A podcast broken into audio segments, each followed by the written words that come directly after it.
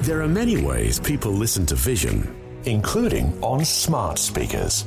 Just tell your smart speakers to play Vision Christian Radio. Alexa, play Vision Christian Radio. Vision.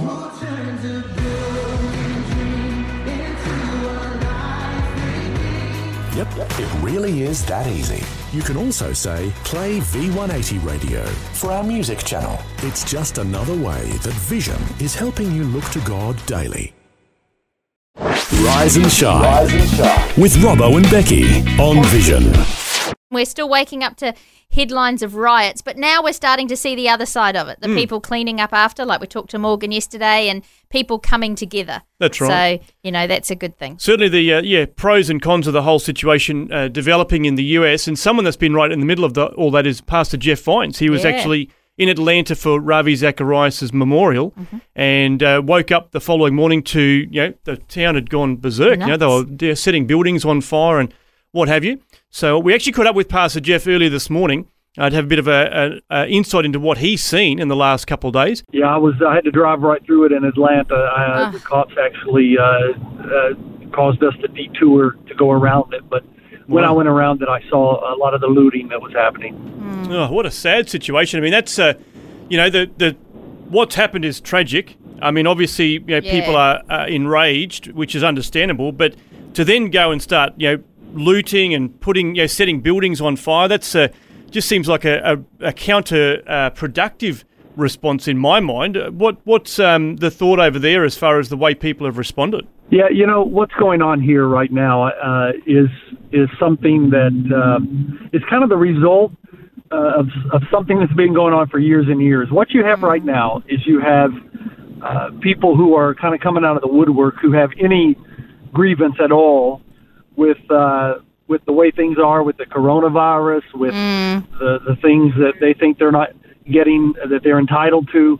The actual family of the gentleman who lost his life at the injustice of someone who's supposed to protect and serve, they have been remarkable in reminding us that they're about peace and reconciliation, forgiveness. Their family is quite a remarkable family, to tell you the truth.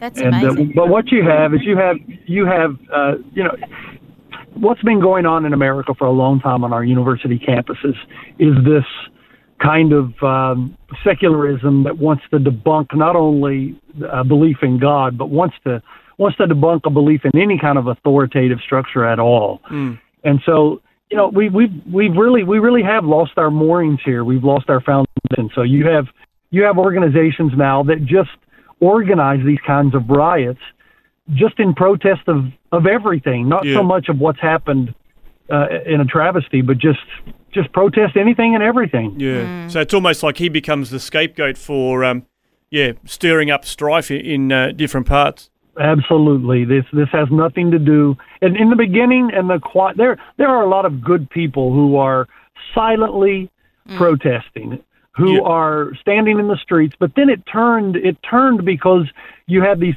culprits that kind of came in and wanted to take it from a peaceful protest to just looting and any excuse they could to take whatever doesn't belong to them.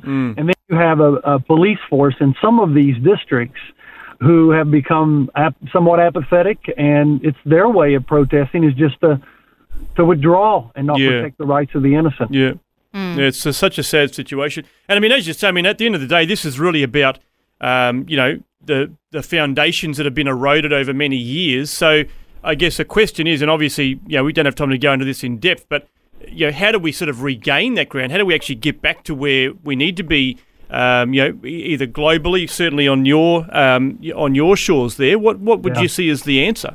Well, we have raised an entire generation who no longer believes in any kind of theonomy, God and law, or even heteronomy, which is another law that comes down from us to protect the innocent. We now have a whole generation through our education system who are deeply committed to autonomy, even if it contradicts. So in other words, their belief is I do whatever I want to get what I want, and it's nobody's business. But the problem is what happens when I come in to conflict with somebody who's also living an autonomous life, but my values and the things I treasure contradict with theirs. Yeah. Then if there's no ultimate point of reference, how do I know what I should be doing or should not be doing?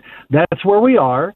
So you can't talk logically anymore, Robbo. You can't have a logical conversation hoping to arrive at some set of logic, because there is no set of logic. There is no point of reference. There is no we should be working toward this kind of good for all people.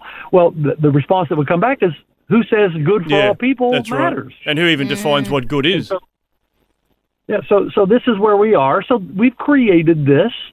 And the only way that we can have restoration is to get back and admit, wait a minute, there is ultimate right and wrong. You know, to go in and take what doesn't belong to me is wrong under any circumstance. Yeah. I can't violate one precept or to keep another one.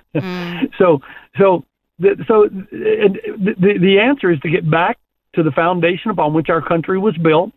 And there will be a debate about that. But even though we can question our founders on what they believed about the nature of Jesus, we cannot question what they believed about the nature of God. They believe that God was sovereign and gives us inalienable rights, and that every human being has intrinsic worth because they've been created by God. Yeah, that's right. Therefore, there is an ultimate point of reference, and the law of God brings life. So if we don't, that's how we get back to it. But that's going to be hard because we become so secularistic.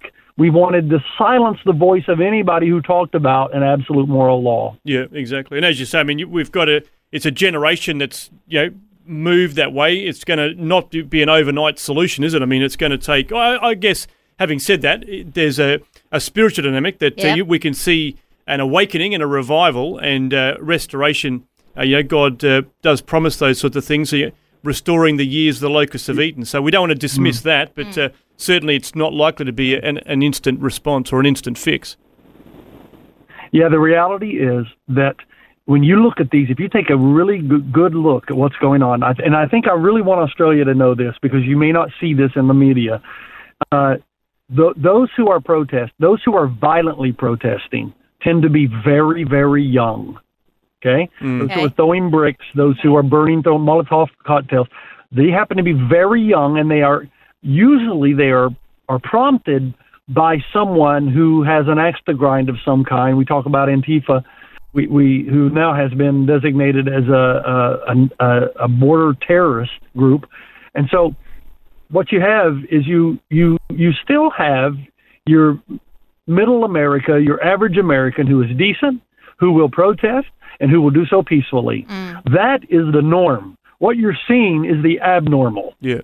And the problem is we're so not used to seeing that. We've seen it in small numbers, but now we're seeing it in droves because they're becoming more and more organized. And the only way, there's two solutions. One, we have to knock it back immediately, which means we have to limit it. We don't need to be violent, but we've got to create barriers and say, no, this is not right, this far, no further. And then the long-term answer, we've got to take a good, hard look at what we're teaching this generation. Yeah. If we teach them there's no law, if we teach them that man is a law unto himself and he's the measure of all things, if we become truly secular humanists, then these young people are only acting out what they've been taught to believe. How can we criticize them? Yeah, that's right. So we've got to go back and take a look at what we're doing in our university systems. Absolutely. Well, Pastor Jeff, thanks for your insight, and we do pray for safety for you, because as you said, I mean, you've actually driven past and seen some of this stuff firsthand, so we pray that you'll stay safe as you continue your time there in Georgia and then back home to LA as well, where there's been similar things happening over there. Yeah, actually, it's the first time I've been afraid in a very long time. I was in Atlanta because there was no common sense. There was no logic to everything. The reporters were talking to people and saying, hey, what do you want? What is it you want? We want justice. Okay, this is the quickest arrest we've ever had of a police officer. So what else do you want? At that point, the argument just becomes vapid. It becomes absolutely useless because there's no leg to stand on. There's no real argument because they're not there for justice. They're there to take. They're seeing it as opportunists. Let's take, which makes no sense because they're damaging the very community that has been abused. Yeah, that's right. Yeah, and so it makes no sense at all. All right. Well, we will be praying. But thank you. Pray for me and we'll pray for you. Yeah, we'll be praying for you, especially as you're speaking with the situations as well around you. So, you know, you'll be speaking to your church and to your people. You're a real influencer in a good way. So we'll be praying for the right words and the right conversations that need to be had. Yeah, thank you, guys. I appreciate that. Thanks for taking time to listen to this audio on demand from Vision Christian Media. To find out more about us, go to vision.org.au.